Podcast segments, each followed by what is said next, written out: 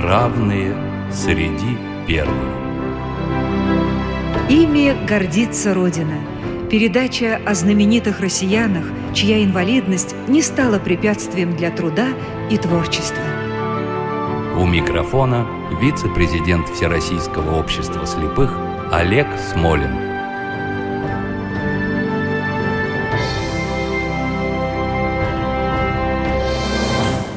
Надежда я вернусь тогда, Когда трубач отбой сыграет, Когда трубу губам приблизит И острый локоть отведет.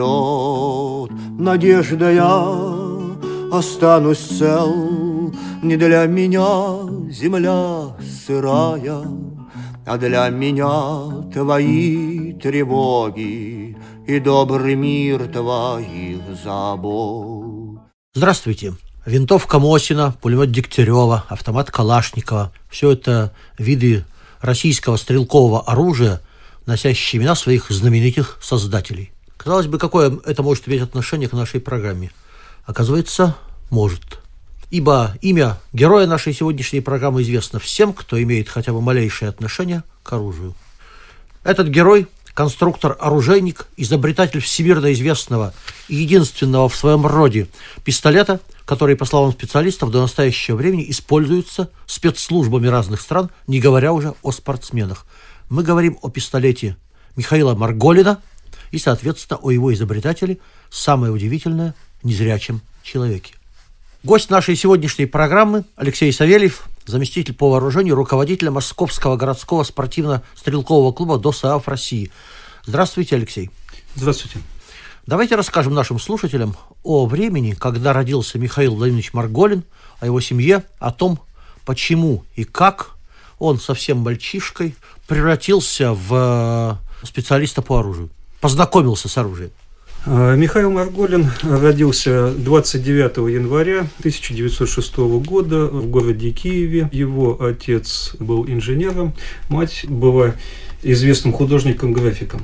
Дед его был известным в те времена киевским предпринимателем. В 1918 году семья перебралась в Москву. В 1918 году, после Великой Октябрьской революции, Михаил Марголин оказался снова в Киеве, и оттуда он вместе с частями Красной Армии оказался в городе Хосте.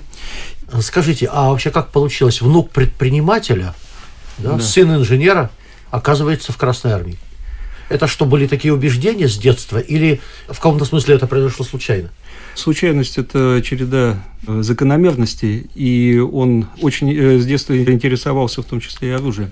И волна идеи о свободе, равенстве, братстве его затянула. И в 15 лет он стал комендантом Чона, Частей особого назначения. Частей особого назначения в городе Хосте. И там он на практике реализовал э, весь свой интерес к оружию. Он э, дотошно изучал то оружие, которое попадало к нему в распоряжение.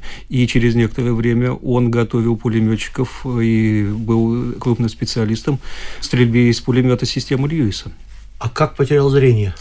Михаил а, Марголин. Михаил Марголин, э, э, уже будучи командиром взвода частей особого назначения, в 1924 году в горах в ночном бою с э, бандой получил тяжелое ранение в голову и были повреждены оба глазных нерва.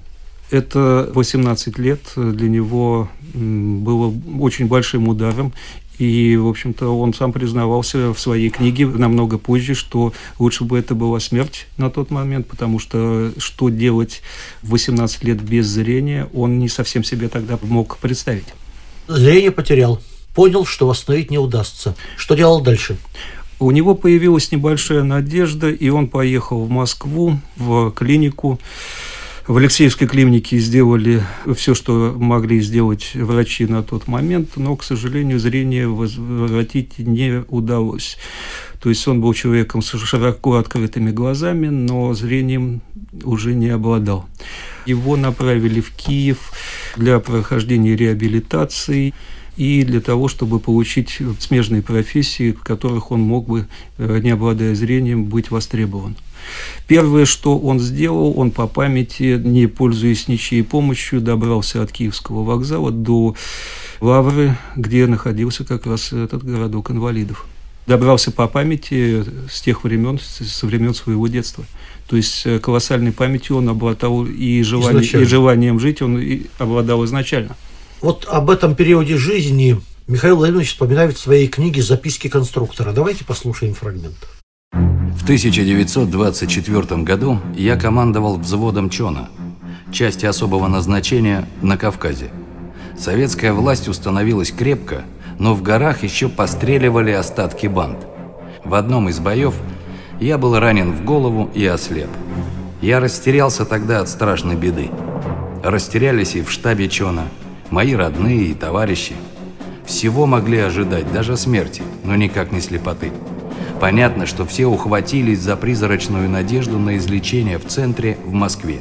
В ЦК партии я получил направление в Алексеевскую глазную клинику. Не буду описывать всех мытарств по врачам, скажу только, что приговор их был единодушен. Случай безнадежный. Путь слепого в те годы был стандартен. Инвалидный распределитель, какие-нибудь курсы, артель, инвалидный дом. Но мне, пожалуй, повезло. Комсомольской ячейке наркомсобеса я встретил Леню Левитаса.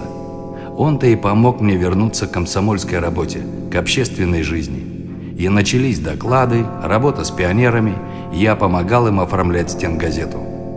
Стенгазета – это такая вещь, в которой рисунок, яркая иллюстрация, карикатура занимает порой более важное место, чем текст. Как же вести такую газету без зрения? Вот тут и пригодилось и зрительное воображение, и зрительная память, которые остались, как я до этого думал, ненужным для меня балластом. Моя мать была художницей. В детстве я хорошо рисовал, обладал чувством перспективы, цвета, пространства. Именно эти способности сыграли значительную роль в моем конструкторском деле, но тогда я использовал их в работе со своими пионерами-корреспондентами. Мысленно я представлял себе всю газету, ее содержание и оформление.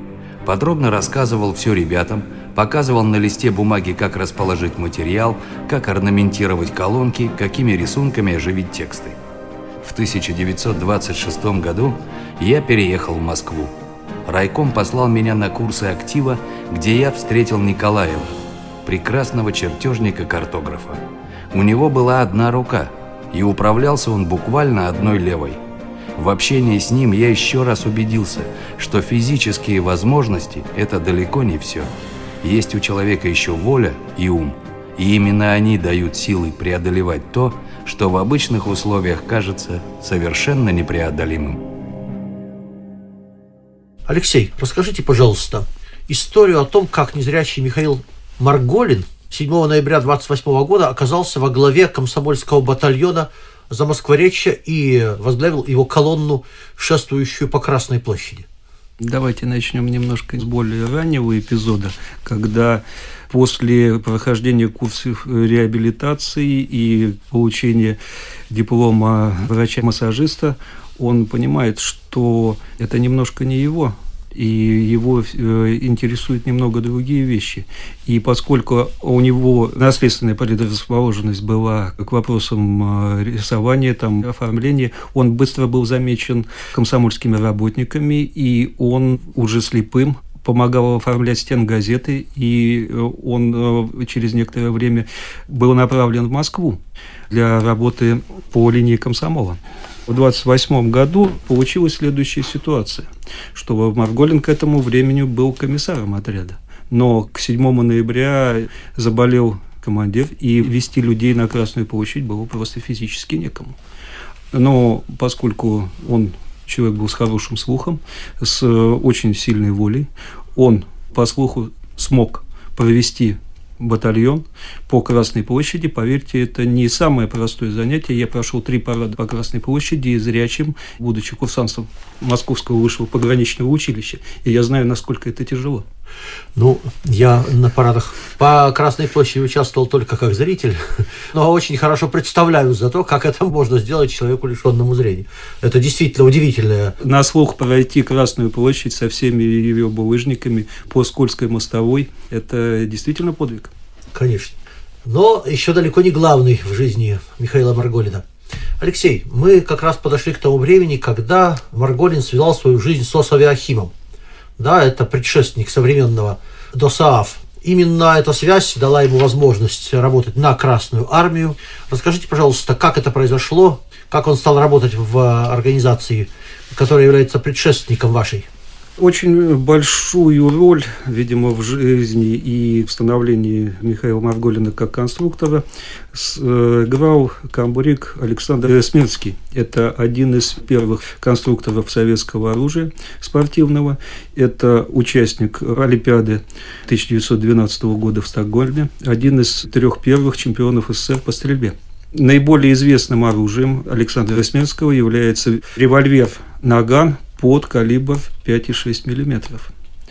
И зная о том, что Михаил Маргулин на занятиях с комсомольцами создал военный кабинет и уже не обладая зрением, обучает молодых людей сборке оружия, разборке, стрельбе. Марголин, кстати, научился стрелять на звук. Он э, в беседе с ним говорит, вы многого можете достичь, вы не хотите ли попробовать создавать э, спортивное оружие? Вы его знаете, вы воевали в гражданскую войну. У вас есть, в принципе, все данные для того, чтобы создавать спортивное оружие. И как раз, э, в общем-то, слова Александра Смирского и становятся ключевыми. И к 1933 году Михаил Марголин сначала оказывается в Туле, на Тульском оружейном заводе, и его работами восхищается даже Дегтярев. То есть до войны Марголину удается создать три пистолета под малокалиберный патрон. К сожалению, они все на тот момент были попытками переделать боевое оружие под малокалиберный патрон, но э, помимо того Марголину удалось сделать пулемет Дегтярева под малокалиберный патрон для того, чтобы обучать молодежь. Алексей, ну вот меня трудно удивить достижениями незрячих людей, да. Я знаю и блестящих шахматистов, и музыкантов, и спортсменов, и э, философов, и математиков, но, честно говоря, плохо себе представляю, вот, будучи сам таким же, как незрячий человек может заниматься конструированием. Как это вообще технически стало возможно? Технически это стало возможно тем, что незрячий человек может утратить зрение, но он не утрачивает ни слух, ни возможность воспринимать мир. Тактильно Михаил Марголин э, смог понимать конструкцию оружия. Разбирая по винтикам имевшиеся образцы, он начинал понимать, как это работает – и он создавал сначала из дерева, из мыла, там опытные образцы, которые и самое главное, что он смог достигнуть, это он смог общаться с чертежниками, которые могли передавать на бумагу его мысли и записывать с его слов чертежи. То есть чертежи он представлял себе в уме и объяснял. И самое главное, достиг того, что он мог объяснить, что он хочет объяснял зрячим, как это нужно очертить. Да, как это будет работать. Алексей, наступает страшная полоса Великой войны. Чем занимался Михаил Владимирович в это время? За что он был награжден медалями за оборону Москвы и за победу над Германией?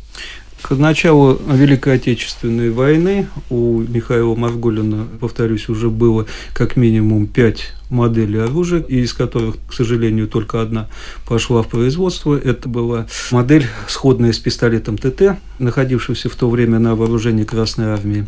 Но война Михаила Марголина застала в Москве. В это время он работал в авиахимии. И э, в период э, начала войны его назначают на должность начальника ПВО жилого сектора. Даже начальником ПВО? Да, да. Вплоть до того, что он получил медаль за оборону Москвы, за оборону Москвы в 1941 году. Он спас 120 человек. Когда э, в соседнем доме с бомбоубежищем начался пожар, под его руководством 120 человек покинул опасную зону из здания, которое могло быть разрушено. Да, ну вот Великая война заканчивается, и как раз после нее Михаил Марголин создает свой знаменитый пистолет МЦ. 1947 год, когда появляется этот пистолет. Можно рассказать так, чтобы это было понятно не специалистам, чем отличается этот спортивный пистолет от других видов спортивного оружия? Михаил Марголин, занимаясь еще до Великой Отечественной войны разработкой спортивного оружия, в 1943 году, вернувшись на работы, связанные с производством оружия в Сибири, долго думал над разработкой именно пистолета, который не является аналогом боевого оружия, который имеет свою отличную от боевых моделей конструкцию. Это а, было проектирование оружия под конкретный патрон, под калибр 5,6 миллиметров. Михаил Марголин создал пистолет, создал ствол, создал систему свободного затвора. Вот. Ему долго не удавалось сделать прицел для своего пистолета. И говорят, что бывает внезапное озарение, и когда Михаил Марголин ехал в трамвае а, на работу, его внезапно озарило видение того, каким должен быть этот прицел. То есть прицел ограничивал боковое движение затвора и э, имел систему вертикальных и горизонтальных поправок. Приехав на работу, он вызвал токаря, и фактически на едином порыве этот пистолет был воплощен уже в проект, который, в общем-то, в дальнейшем и стал тем, что мы называем сейчас пистолетом Марголина. Михаил, правильно ли я понимаю, что другие конструкторы пытались спортивное оружие делать из-за боевого. А Михаил Марголин применил принципиально другой подход к этому делу. Да, это был первый пистолет, созданный для конкретной цели, для спортивных соревнований. Ну и какова же история спортивных побед, связанных с этим пистолетом? Значит, данный пистолет первый раз проявил себя на Олимпиаде в Хельсинки это была золотая медаль. В 1952 году на летней Олимпиаде в Хельсинки пришел первый успех с использованием пистолета Марголина. Это была модель МЦ-1. А, стрелки Константин Мартазов и Лев Ванштейн вошли в шестерку лучших. А через два года на чемпионате мира в Каракасе наши спортсмены взяли уже 20 золотых медалей. И э, роль пистолета здесь важна, да? Вот вы профессионально этим занимаетесь? Значит, пистолет в стрельбе – это 50%. 50% успеха. Да. То есть 50% мастерство, 50% пистолет. Конечно, да. И при равном мастерстве, если пистолет у тебя хуже, то ты уже не выиграешь. Да. И наоборот, если пистолет у тебя лучше, при равном мастерстве ты побеждаешь. Еще очень много, конечно, зависит от настроя стрелка. Мотивация стрелка – это, пожалуй, основа успеха, потому что большинство моделей на сегодняшний момент примерно равные. Но я когда говорю мастерство, я имею в виду в том числе и мотивацию, конечно. Мотивация, да, в, в первую очередь мотивация. Да, конечно. В 92 году наш выдающийся оружейник Михаил Калашников опубликовал книгу воспоминаний и записки конструктора-оружейника. В ней он, между прочим, вспоминает и о Михаиле Марголине. Давайте послушаем фрагмент. Первым радостным событием в начале 1949 года стало для меня присуждение сталинской премии первой степени. В числе конструкторов, удостоенных этой высокой награды за разработку новых образцов стрелкового оружия, были Дегтярев и Симонов. Приветствий, телеграмм в те дни я получил очень много. Одна из них пришла от Михаила Владимировича Марголина – мы познакомились с ним, когда я начал работать на Ижевском заводе. И мне хочется рассказать подробнее об этом конструкторе, человеке удивительной судьбы, которого я высоко ценю, не побоимся высоких слов, за его конструкторский и человеческий подвиг. Меня с ним связывали тесные товарищеские и творческие контакты. Приведу несколько штрихов из жизни Марголина. Они, полагаю, дают ключ к пониманию характера Михаила Владимировича как человека-бойца, как конструктора, сотворившего себя постоянным стремлением к познанию, напряженным творческим трудом. Пулемет системы Дегтярева, например, Марголин впервые освоил на выставке в ЦДК – к тому времени он уже знал все пулеметы, состоявшие на вооружении Красной Армии, многие иностранные образцы. Могут спросить, как же Марголин, слепой, изучал оружие и военную технику. Зрение пропало, но оставалось осязание, которым ему приходилось, насколько возможно, компенсировать утрату. Он не мог похвастаться тонким осязанием, каким обладают люди, ослепшие с детства – но у него было другое свойство, помогавшее быстро и основательно познавать попадавшее в руки оружие – сильное зрительное воображение и зрительная память. Просто подержать в руках пулемет Дегтярева, конечно, интересно, но это никак не могло удовлетворить его жадного стремления постичь новую систему полностью. И он, под руководством опытных товарищей, разбирал пулемет до последнего винтика, тщательно исследовал пальцами узлы и механизмы, прослеживал их работу, сам собирал пулемет. Все это Марголин проделывал до тех пор, пока не запомнил всех тонкостей так, как если бы он рассматривал оружие зрячими глазами. Архисложно? Да. Архитрудно? Конечно. Но такой уж Марголин был закалки, что брал, казалось бы, невозможное в жизни, преодолевал непреодолимое и стал конструктором оружия. Созданный Михаилом Владимировичем спортивный пистолет был признан в нашей стране и за рубежом одним из лучших образцов спортивного оружия и назван его именем – пистолет Марголина. В нашем КБ, в собранной нами коллекции оружия, есть этот пистолет. Мирное спортивное оружие, созданное конструктором удивительной судьбы. Когда беру пистолет в руки, вспоминаю наши встречи. Марголин почти никогда не рассказывал о том, сколько неудач довелось ему пережить на тернистом пути конструирования, сколько обидного недоверия пришлось перенести от чинуш, отвергавших саму возможность слепого изобретателя творить и созидать. Выстоял он благодаря силе духа, постоянной нацеленности на решение сверхзадач. Кроме того, самого известного и любимого появились новые образцы спортивного оружия системы Марголина. Среди них однозарядный матчевый малокалиберный пистолет, однозарядный пистолет для начинающих, духовой пистолет. Для Михаила Владимировича Марголина творить, создавать, приносить Отечеству максимальную пользу всегда означало отдавать себя до конца любимому делу, гореть на работе. Такой он был человек. Михаил Марголин не прекратил работу с созданием МЦ-1. В 50-е годы он стал работать консультантом по оружию в Государственном историческом музее и не милиции, а в 1955 году возглавил конструкторское бюро при научно-исследовательской стрелковой станции ДОСААФ. Расскажите, что еще удалось сделать Михаилу Марголину в области стрелкового оружия? Михаил Марголин не остановился на создании пистолета Марголина, пистолета МЦ. Он также попытался создать пистолет целевой для стрельбы на 50 метров. Модель получила название «Заря». Он участвовал в создании пистолета пневматического, который долгое время был пистолетом начального уровня в тирах системы ДСАФ. Ну что ж, и эти пистолеты до сих пор считаются достижением конструкторской мысли. Не только это, но и известный конструктор Ефим Хайдоров начал после института свою работу под руководством Михаила Марголина. Замечательно. То есть еще и школа. Да, еще и школа. То есть он смог, помимо того, что сделать оружие, он сумел воспитать еще и преемника, который продолжил его дело. И уже работы Хайдорова позволили достигнуть дальнейших успехов наших стрелков на соревнованиях различного уровня. Да, уважаемые слушатели, Михаил Марголин дожил до 1975 года. Кроме медалей, о которых мы уже рассказывали, он был награжден серебряной медалью ВДНХ, а в 1965 году ему было присвоено звание «Заслуженный изобретатель России».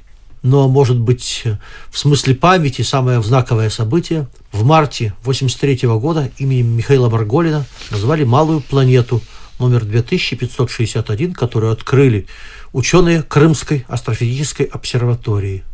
Напоминаю, сегодня у нас в гостях был Алексей Савельев, зам по вооружению, руководителя Московского городского спортивно-стрелкового клуба ДОСААФ России. Спасибо, Алексей. Спасибо. А закончить нашу программу я хочу сентиментальным маршем Акуджавы, с которого мы ее начали. Мне кажется, что эта песня вполне отражает жизнь и судьбу нашего героя Михаила Марголина. Но если вдруг когда-нибудь мне уберечься не удастся, Какое бы новое сражение Не покачнуло обшар земной, Я все равно паду на той, На той единственной гражданской, И комиссары в пыльных шлемах Склонятся молча надо мной. Я все равно паду на той, На той единственной гражданской, И комиссары в пыльных шлемах Склонятся молча надо мной. Программа создана при финансовой поддержке Федерального агентства по печати и массовым коммуникациям.